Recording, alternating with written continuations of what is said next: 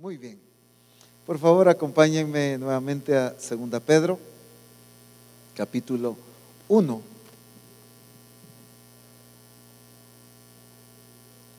Segunda Pedro capítulo 1.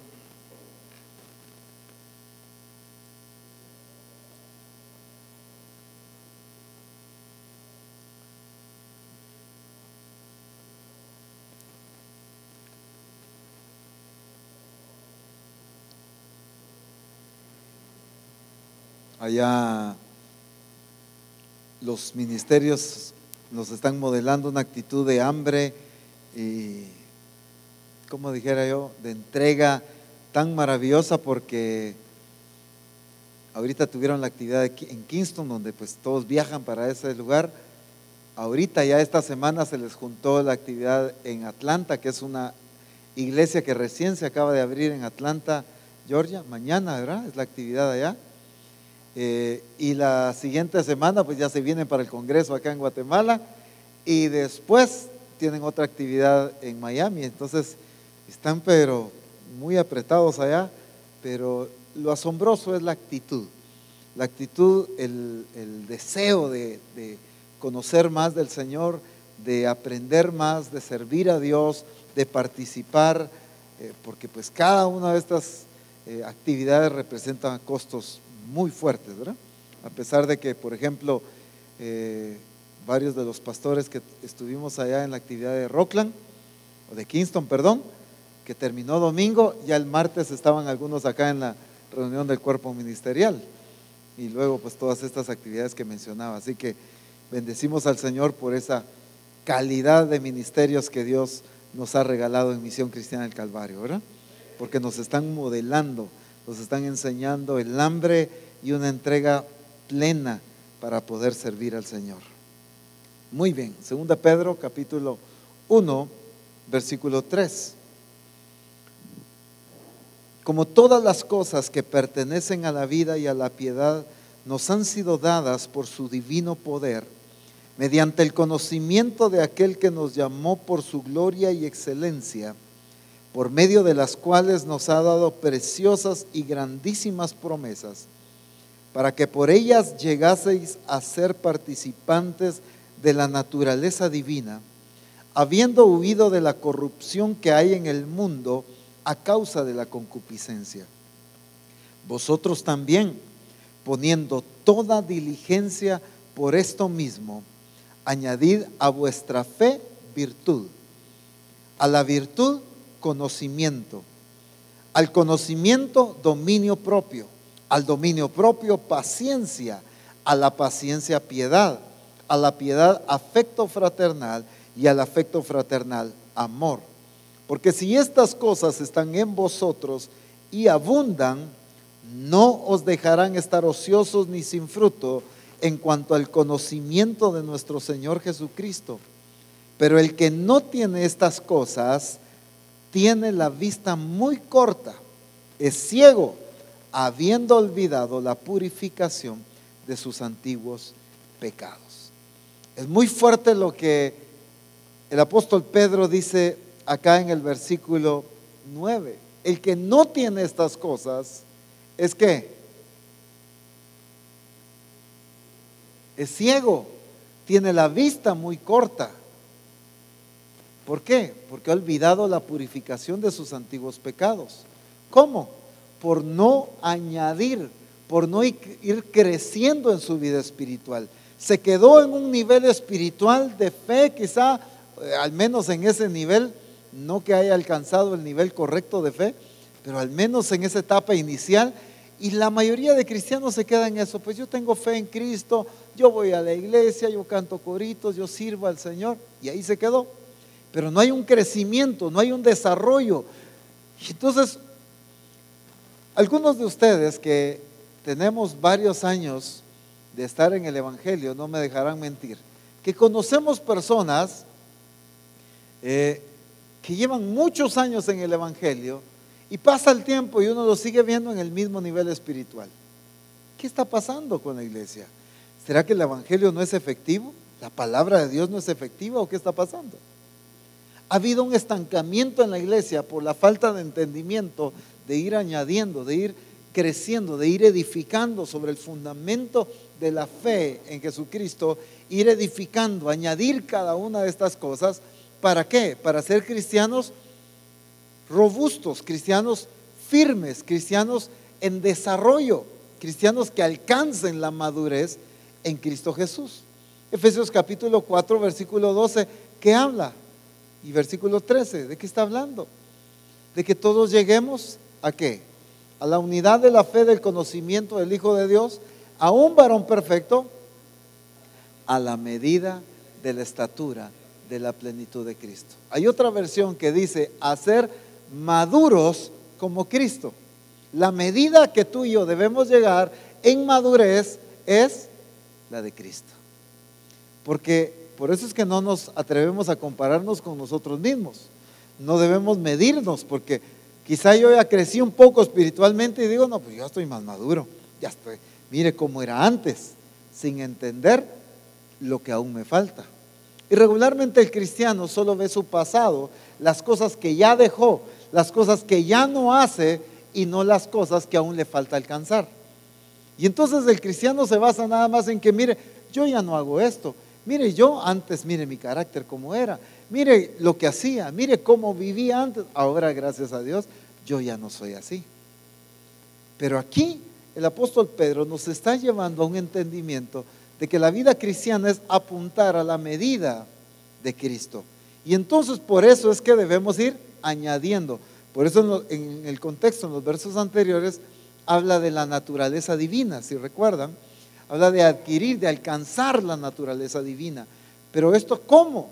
Solo añadiendo, solo sumando, solo creciendo en el Señor. Y entonces hemos estado viendo en diferentes jueves aspectos como la fe, la virtud y el conocimiento. Estuvimos hablando anteriormente acerca de conocimiento. Yo quiero seguir enfatizando un poco acerca de esto. La importancia del conocimiento de Jesucristo. Recuerdan que hablábamos sobre cómo el apóstol eh, Pablo había refutado todas las cosas como pérdida. ¿Por qué? Por el conocimiento de Cristo Jesús. Las cosas que estimaba como ganancia, las cosas que para él eran importantes, ahora las consideraba como pérdida. ¿Por qué? Porque ahora él estaba viendo y entendiendo algo de mayor importancia que era conocer a Jesucristo. Depende del valor que yo le doy a las cosas, así es mi interés, mi entrega, mi dedicación a esto. Me interesa tanto mi profesión, por ejemplo me interesa tanto mi carrera, eh, mi doctorado, mi licenciatura, mi, lo que fuera, me interesa tanto que le dedico toda mi vida, ¿no es cierto? Me desvelo, madrugo, eh, dejo de ir a, estas actividades, dejo de salir a pasear con tal de alcanzar. Esto es mi vida, me esfuerzo tanto por alcanzar. Si no, pregúntenle a todos aquellos que han alcanzado niveles de doctorado y todo. ¿Cuántos desvelos? ¿Cuántas madrugadas? ¿Cuánto esfuerzo? a cuántas recreaciones dejaron de ir, cuántas veces dejaron de participar de una actividad por la familia. ¿Por qué? Porque se dedicaron a eso, ¿sí o no? ¿Esto es por qué? Porque para ellos esto es valioso, pues. Para ellos es importante. Y entonces lo que tú consideras importante le dedicas tu vida. Y ahí es donde se nota la gran diferencia en cómo dedicamos nuestra vida a Dios. ¿A cuántas cosas le damos tanta importancia, tanto tiempo y a Dios el tiempo que sobra? El tiempo cuando hay, pues. Esto denota que una deficiencia en lo que para mí es importante. Para mí es importante quizá una profesión, quizá un trabajo, quizá un negocio, quizá qué otra cosa, ayúdenme. Quizá mi familia, quizá un deporte, cualquier otra cosa y entonces a eso le dedico mi tiempo, mi vida, mi interés, mis pensamientos. Pero al Señor, pues un ratito. Eso denota algo, eso dice algo. Mis acciones están demostrándole a Dios algo. Y entonces acá está hablando de ir añadiendo, de ir creciendo. ¿Por qué? Porque yo entiendo que lo más importante es el conocimiento. Por eso el apóstol Pablo vuelve a resaltar, dice que por el conocimiento de Cristo, todo aquello que antes era importante para él, ahora es pérdida. Ahora lo consideró como basura. No que fuera basura. O sea, no me malinterpreten, no estoy diciendo, ah, el apóstol Ronald está predicando que las profesiones son una basura, que el trabajo es una basura. de ninguna manera estoy diciendo eso. Pero aquí el, el asunto es que esto comparado con esto, estoy hablando del conocimiento de Cristo, comparado con una profesión, el conocimiento de Cristo comparado con una empresa, el conocimiento de Cristo comparado con un deporte, el conocimiento de Cristo comparado con cualquier otro interés, ahí es donde esto ahora lo considero como que fuera basura. ¿Por qué? Porque el conocimiento de Cristo lo es todo. Pero ocurre algo importante y en una ocasión recuerdo que mencionamos un poco respecto a esto. Proverbios capítulo 1, verso 7. Es un texto que se menciona mucho y lo quiero leer después de leerlo en la versión 60, en la versión NBI, nueva versión internacional. Proverbios 1.7 dice, el principio de la sabiduría es el temor de Jehová. Dice en la versión NBI, el temor del Señor es el principio del conocimiento. Los necios desprecian la sabiduría y la disciplina. El temor del Señor es el principio del conocimiento. ¿Por qué? Porque de qué conocimiento estamos hablando acá. No estamos hablando de un conocimiento humano. No estamos hablando del conocimiento que hoy en día el ser humano le da importancia. El conocimiento eh, ¿qué? académico, por ejemplo. El conocimiento científico, intelectual. Hoy cuánto pelea el hombre por demostrar las cosas científicamente. Y todo lo quieren demostrar científicamente. Y entonces, en su análisis y en su ciencia, eh, quieren justificar cosas que como no entienden de un Dios, de la palabra de Dios, entonces le tienen que encontrar su, lado. Pues. como a ellos no les cabe de un Dios que creó todas las cosas, tienen que inventarse un Big Bang, ¿verdad? Para que se hayan creado todas las cosas. Y entonces que no sé cuántos miles de millones de años atrás pasó esto y después esto evolucionó en no sé cuántos millones de años en tal cosa y bueno, eh, tuvimos la oportunidad ahorita de estar en uno de los museos allá y me llamó la atención porque estaba, pues según ellos, la descripción de cómo se creó todo el universo, ¿verdad? Y entonces ahí está no sé cuántos miles de millones, eh, todo el proceso, ¿verdad? cuántos millones de años pasaron para que esto evolucionara en esto otra cosa, evolucionara, hasta que al fin se creó la tierra y el ser humano y toda la historia. Entonces, ¿por qué? Porque el hombre necesita tener ese conocimiento humano, se basa en la ciencia. Aquí no estamos hablando de ese conocimiento. Por eso es que dice, el principio del conocimiento es el temor del Señor. Porque empezar a temer a Dios es evidencia de que tú eres sabio y de que tienes conocimiento. La peor insensatez del ser humano es no temer a Dios. Muy científico y pudo haber ganado un premio Nobel y pudo haber sido galardonado con no sé qué, universidades, pero no tener temor a Dios es la peor locura, y déjenme decirlo con esta palabra, la peor tontera que alguien puede hacer. Sin embargo, el conocimiento y la sabiduría, ¿dónde principia? ¿Dónde inicia la sabiduría? ¿Dónde inicia el conocimiento? Temiendo al Señor. Cuando tú temes al Señor, entonces empiezas en ese proceso de tener la sabiduría y el conocimiento correcto.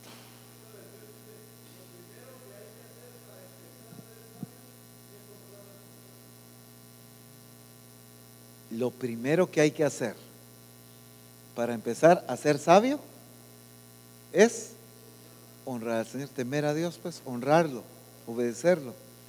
¿Cuántos quieren ser sabios acá? Allá en la transmisión, ¿cuántos quieren ser sabios? Todo mundo queremos ser sabios. Pero entonces nosotros nos basamos en la sabiduría humana.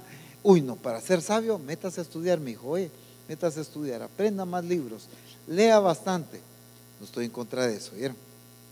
Pero lo que, lo que estoy diciendo es que vemos el conocimiento y la sabiduría nada más desde la perspectiva humana. El conocimiento humano da capacidades humanas, da ciencia humana, pues. Pero el verdadero conocimiento y la verdadera sabiduría, ¿cómo inicia? Honrando a Dios, temiendo a Dios. Tú quieres ser sabio y tener el conocimiento correcto, teme a Dios. Y ahí inicias. El principio de la sabiduría es el temor de Jehová. Y esta versión dice, el temor del Señor es el principio del conocimiento. Ahora, este conocimiento debe desarrollarse en nosotros, pero ¿cuál es la actitud de conocer? Yo debo poner el fundamento y cómo inicio este conocimiento. ¿Cómo inicio para alcanzar esto? Temiendo a Dios, honrando a Dios. Si no hay honra a Dios, no hay conocimiento, no hay inteligencia, no hay sabiduría. Hay, pero desde la perspectiva humana, pero no desde la perspectiva de Dios. Mire, la gente se maravillaba oír a Jesús y decían, pero ¿este cómo habla con tanta sabiduría?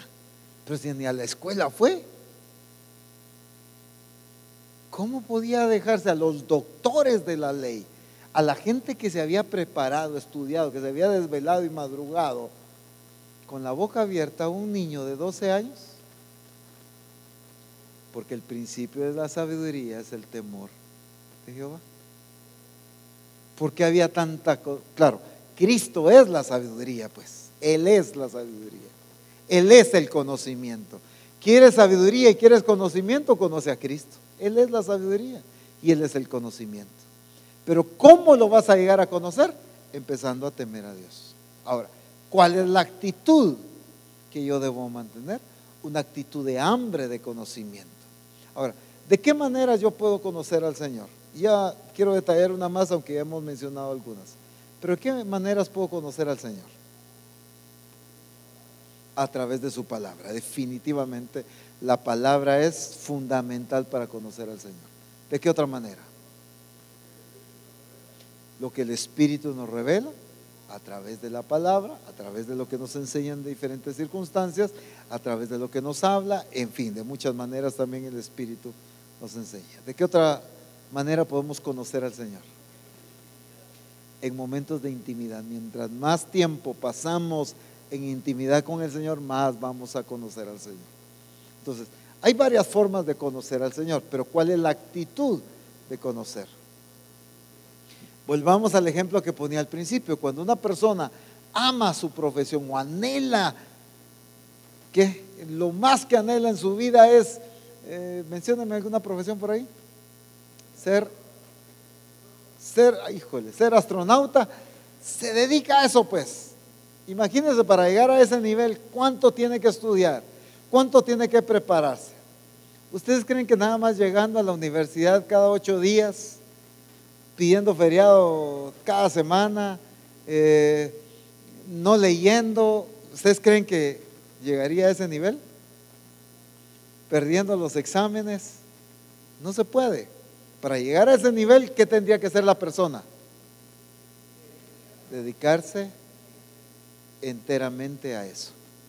Ahora, ¿cómo un cristiano llega al conocimiento de Cristo? Dedicándose a ello. Su vida entera, su pasión debe ser eso. Pero tradicionalmente, ¿cómo creemos que vamos a llegar? Solo asistiendo al culto, pues. Solo llegando, siendo simpatizantes del Evangelio, oigo, he escuchado ese término mucho por ahí, o, o, sencillamente con asistir o con ya llevar varios años de ser cristiano, yo voy a llegar algún día y llego. ¿Qué? No, hermanos. Porque el conocimiento de Cristo debo dedicar mi vida. Y entonces la escritura dice en Primera de Pedro, capítulo 2,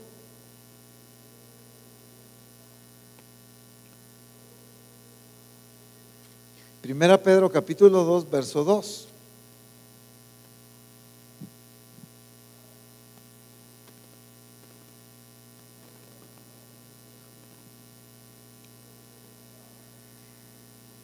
Encanta esa palabra. Desead. Desead como niños recién nacidos la leche espiritual. Pero miren cuál, no adulterada, para que por ella crezcáis para salvación. Desead. ¿Qué significa esa palabra? ¿Qué versión es esa?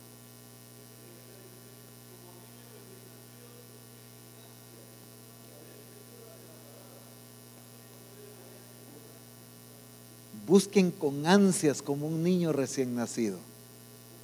La leche pura. Ahora, enfoquémonos ahorita en la actitud del bebé, del recién nacido, con su hambre.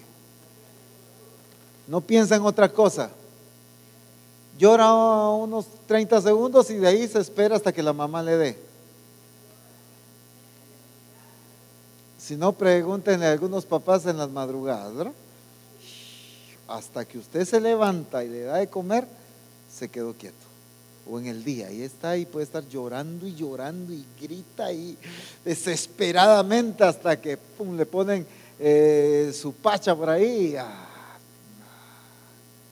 se calmó. El mundo tuvo paz, ¿verdad? Todo. ¿Ibas a decir él? Todo el cuerpo tiene. Así es. O sea, usted no puede pasar desapercibido junto a un bebé que tiene hambre. Usted se da cuenta que ese bebé tiene hambre. Sí, le puede ofrecer otra cosa y hágale las caritas y como decía la caricatura, aquel onta bebé, ¿verdad? Y, y lo que quiera, mire, hágale la micada que usted quiera. ¿Verdad que sí la vieron, verdad? Ah, sí. Hágale la cara que quiera, hágale el sonido que quiera, hágale los gestos que usted quiera. ¿Usted cree que así se va a calmar el bebé? Usted pasa a la par de un bebé recién nacido que tiene hambre y usted no puede decir, ay, yo no me di cuenta. No sabía que él tenía hambre. Uh, ni reaccioné. No, que el que esté alrededor se da cuenta que el bebé tiene hambre. Lo evidencia que tanto la gente a nuestro alrededor se da cuenta que tú y yo tenemos hambre del Señor. Por eso dice, desead como niños recién nacidos. Desead como niños recién nacidos.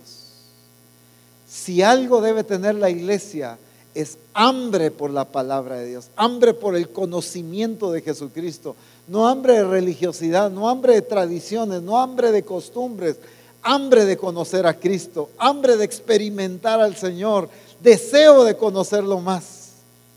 Entonces, debe evidenciarse como, como un niño recién nacido. Pues. Por eso está poniendo el ejemplo aquí claro. Desead como niño recién nacido. Esa palabra desead es muy importante. ¿Cuándo es que alguien desea algo? Usted puede tener un antojo. Usted se le puede pasar por la mente, eh, ¿qué? Una su rica hamburguesa, pues. Vaya.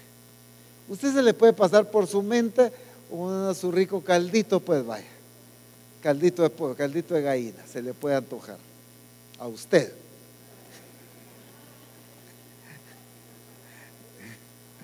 Usted se le puede antojar.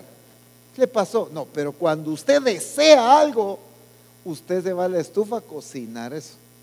Cuando usted desea algo, usted tiene que ir al restaurante a comprarlo. Eso es deseo. Hemos confundido sencillamente un pensamiento pasajero con deseos. Pero el deseo qué es?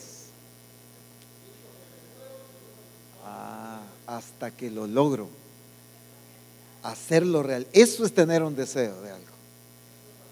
No es un antojo nada más. Pues, ah, pues, se me antojó tal cosa, ¿verdad? Pero de ahí me fui a cenar otra cosa más. Se me antojó un ratito. Pero desear algo Es algo que provoca accionar. Desde que salimos de acá, nos dice Melanie, miren, yo quiero ir a tal restaurante. Ah, vaya, no, pusimos mayor atención. Como a los dos días por allá, ¿y cuándo íbamos a ir a tal restaurante? Bueno, pues seguimos, ¿verdad? Con el viaje, las actividades y todo. A los días, y le preguntaba a la gente con la que andaba, mira, ¿y tal restaurante hay por acá cerca? No, fíjate, nena, no hay uno por acá cerca. Ah, y miren, todo el tiempo insistiendo hasta que la llevamos al restaurante. Pues. Ella tenía que comer ahí. Ella quería estar ahí sentada. Eso es un deseo, no sencillamente un antojo. Insistió y buscó hasta que, ¿verdad? Nos recordaba, insistía, preguntaba hasta que logró estar ahí. Y nosotros debemos, dice la escritura, desear como niños recién nacidos la leche espiritual. Me encantó la experiencia de tener a, los nenes recién nacidos. Esa experiencia para mí fue maravillosa. Pues lo sigo disfrutando ahora, pero la experiencia de ese par de bodoquitos eh, recién nacidos fue hermosa. Pero esos gritos a medianoche en la madrugada, ay padre, uno está pidiendo pelo, ¿verdad? Uno ya, ya no siente que no termina esa etapa. ¿Por qué? Por la insistencia, el hambre, clamaba. ¿eh? Abrancito nos desveló que fue gusto, ¿verdad? Puro hijo de su papá, porque yo pagué los platos que, ¿o cómo es la cosa? Los platos que me comí los, los pagué con Abrancito. Si no, pregúntenle al apóstol Abraham. Ocho veces me despertaba en la noche yo para tomar pacha. Solo en el lapso de la noche. Ocho veces. Una y otra vez. Dice que solo terminaban, me ponía y ya medio estaban empezando a dormir y otra vez. bueno, pues, tal vez no tanto así, pero algo similar. ¿Por qué? Porque un niño con hambre, un niño recién nacido con hambre, insiste, está clamando, está pidiendo si su capacidad física se lo permitiera, se levanta y hace la pacha. Pero solo porque la capacidad física no se lo permite, pero el clamor, su grito. ¿Ustedes han visto un niño con hambre? Hasta cambia su color en su piel, el grito que está pegando. Hermanos, ¿cuánta hambre tienes tú y cuánta hambre tenemos de la palabra de Dios? Desead como niños recién nacidos la leche espiritual no adulterada. La iglesia hoy en día quiere oír palabra la que sea, pero aquí está hablando selectivamente. La no adulterada, no cualquier leche, no cualquier alimento, no lo que te satisfaga, no, la leche no adulterada.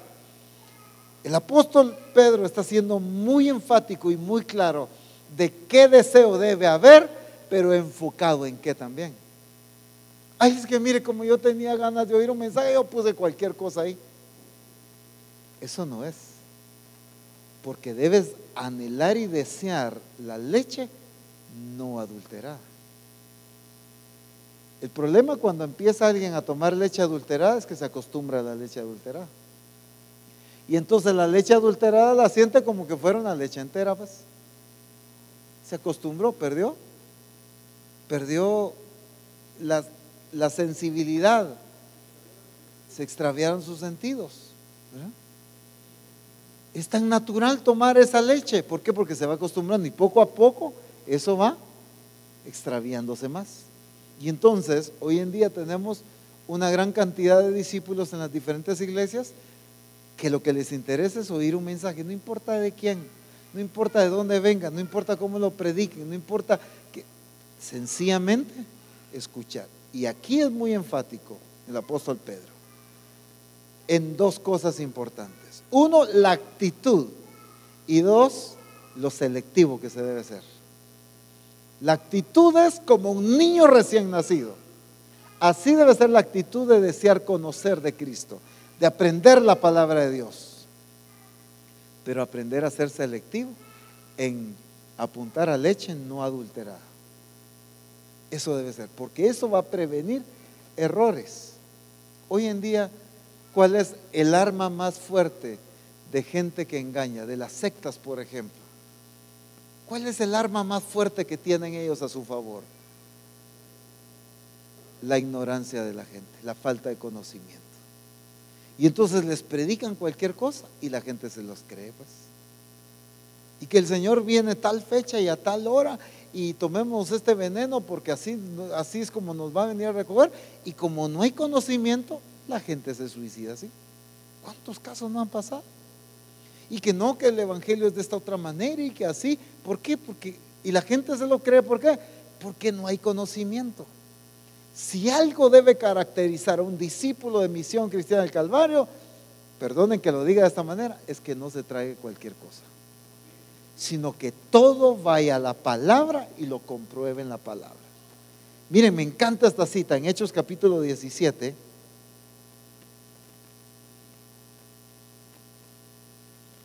Hechos capítulo 17.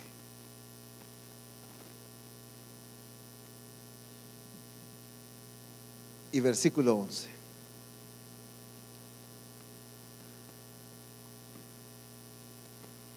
Bueno, para que entiendan de quién está hablando, leamos el 10. Inmediatamente los hermanos enviaron de noche a Pablo y a Silas hasta Berea, y ellos habiendo llegado entraron en la sinagoga de los judíos. Y estos eran más nobles que los que estaban en Tesalónica, pues recibieron la palabra con toda solicitud. Déjelo ahí Déjenlo ahí. Con toda solicitud. ¿Qué significa eso? Había apertura. No había barrera. Tenían hambre de escuchar la palabra de Dios.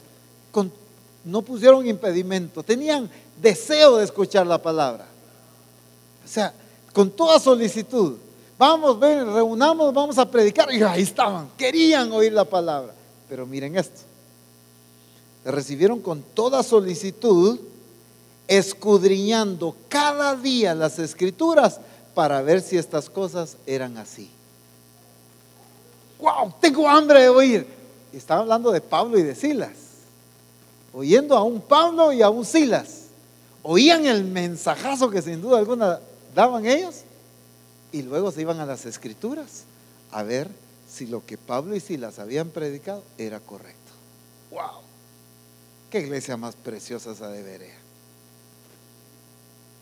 una iglesia con entendimiento, no una iglesia inmadura que se cree todo lo que le predica, todo lo que oye, todo lo que escucha por ahí, todo lo que le comentan. Una iglesia que corrobora. Eso sí, nada más rectifica que es palabra de Dios y la obedece pues, ¿verdad? La come, la digiere, se alimenta de ello. Pero una iglesia madura es una iglesia que va porque tiene hambre el conocimiento, porque conoce la palabra.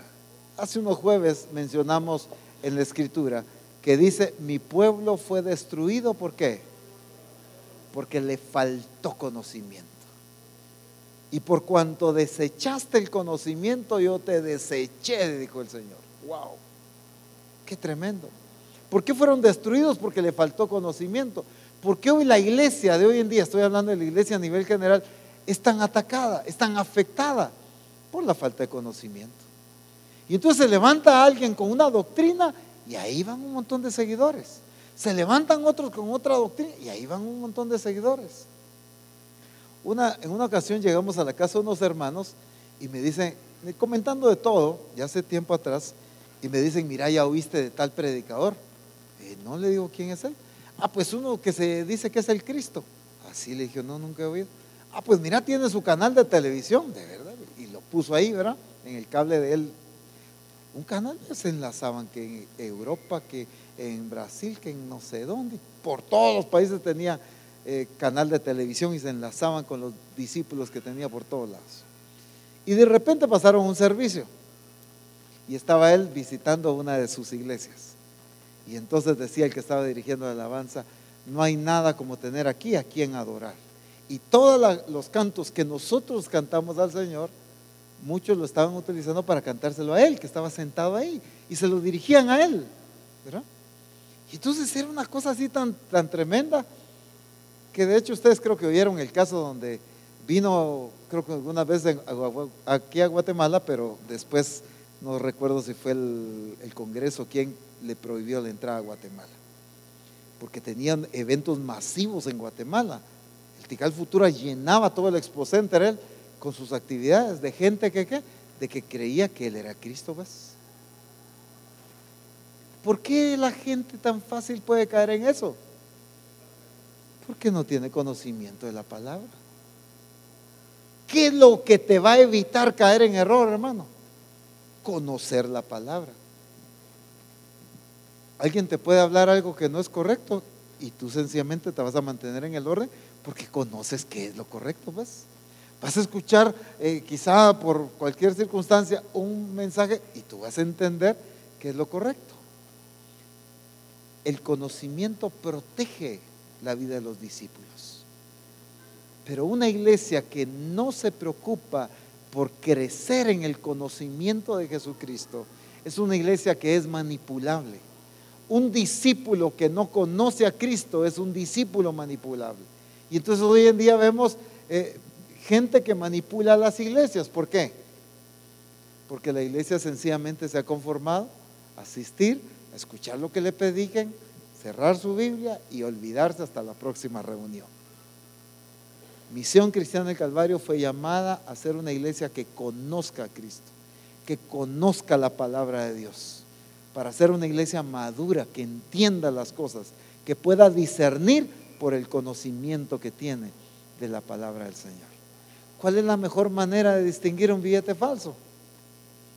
Conociendo el verdadero. No hay otro. No se trata de poner a de que tú te pongas a estudiar todas las variedades de billetes falsos que hay. No tiene sentido eso. Solo estudia el billete verdadero y ya distingues los demás.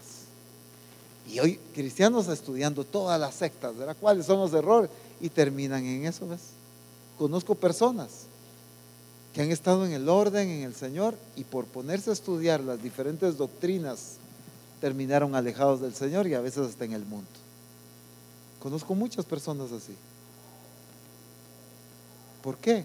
Porque no se centraron, no cuidaron, no fueron celosos. ¿Y todo dónde comienza? En el temor del Señor.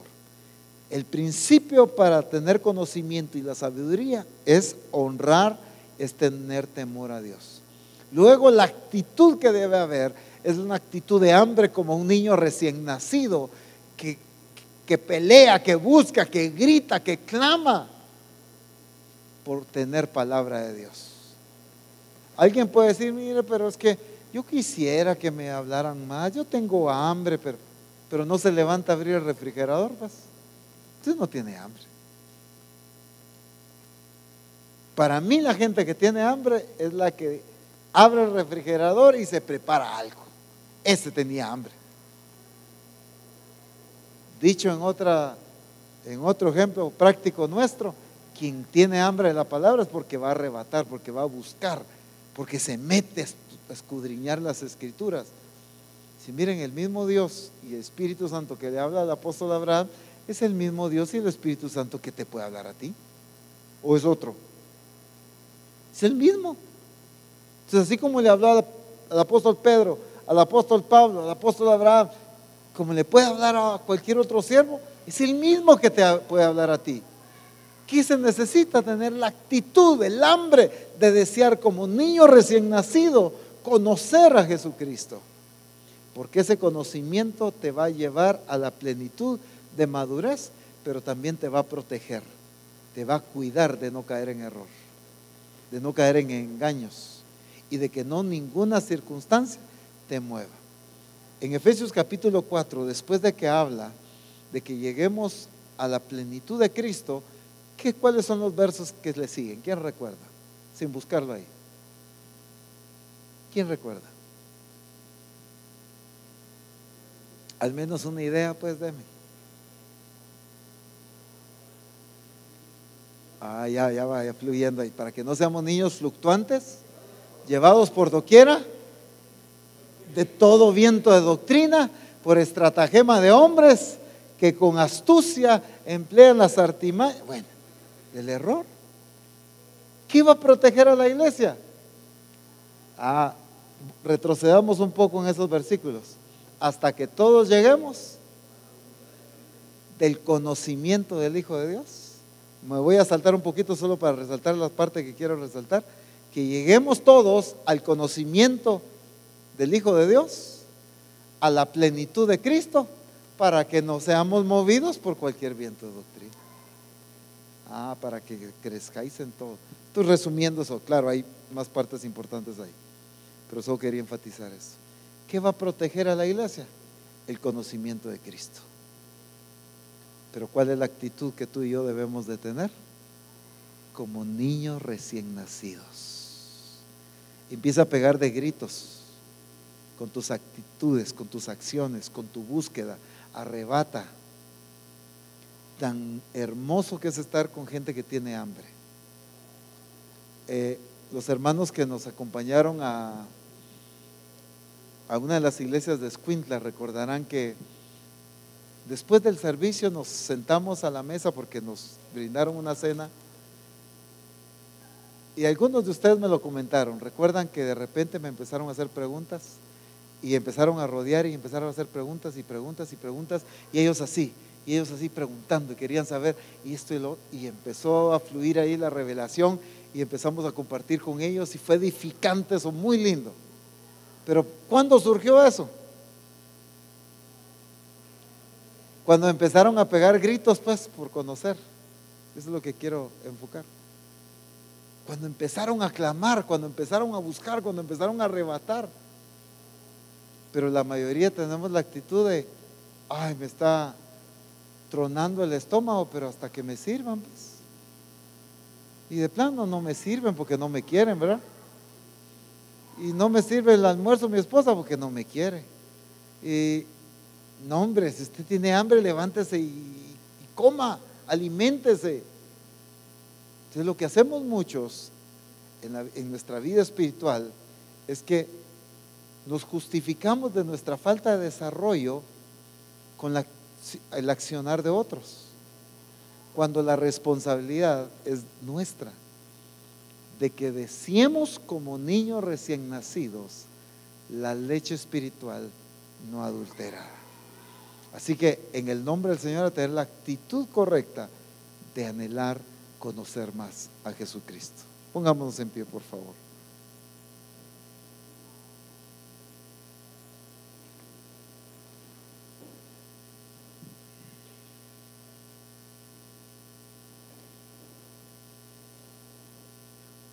Todo este conocimiento y la actitud es lo que debes añadir a tu vida. ¿Cómo estás con la fe que estuviste añadiendo? ¿Cómo estás con la virtud? No te olvides, no la dejes ahí por un lado.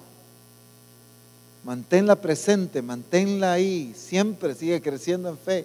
Siempre sigue creciendo en esa virtud. Y ahora sigue creciendo en el conocimiento de Cristo. No dejes aquello por esto nuevo, sino cada una de estas cosas deben ser parte del desarrollo del crecimiento espiritual en tu vida. Cierra tus ojos ahí.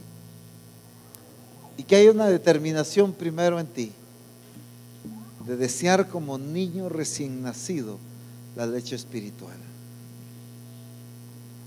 El Espíritu Santo quiere poner en nosotros hoy la actitud correcta. Pero primero tú debes modelarle, mostrarle esa actitud. Tú debes evidenciar esa actitud. Quien debe gritar eres tú. Quien debe clamar eres tú. Quien debe accionar eres tú. No te conformes con los horarios de comida. No te conformes cuando sirven el alimento en la mesa. Estoy hablando de la palabra. Busca, aliméntate tú. Levántate y prepárate tú una buena, un buen alimento de la palabra de Dios. O busca que te alimenten también. Algunos nos hemos conformado solo con los horarios de comida, por así decir.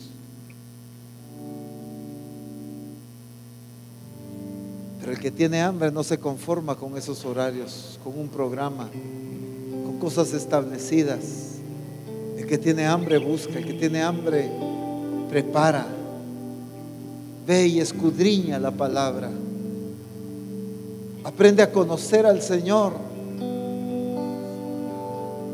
Porque el conocimiento del Señor es algo que la iglesia debe añadir en su vida.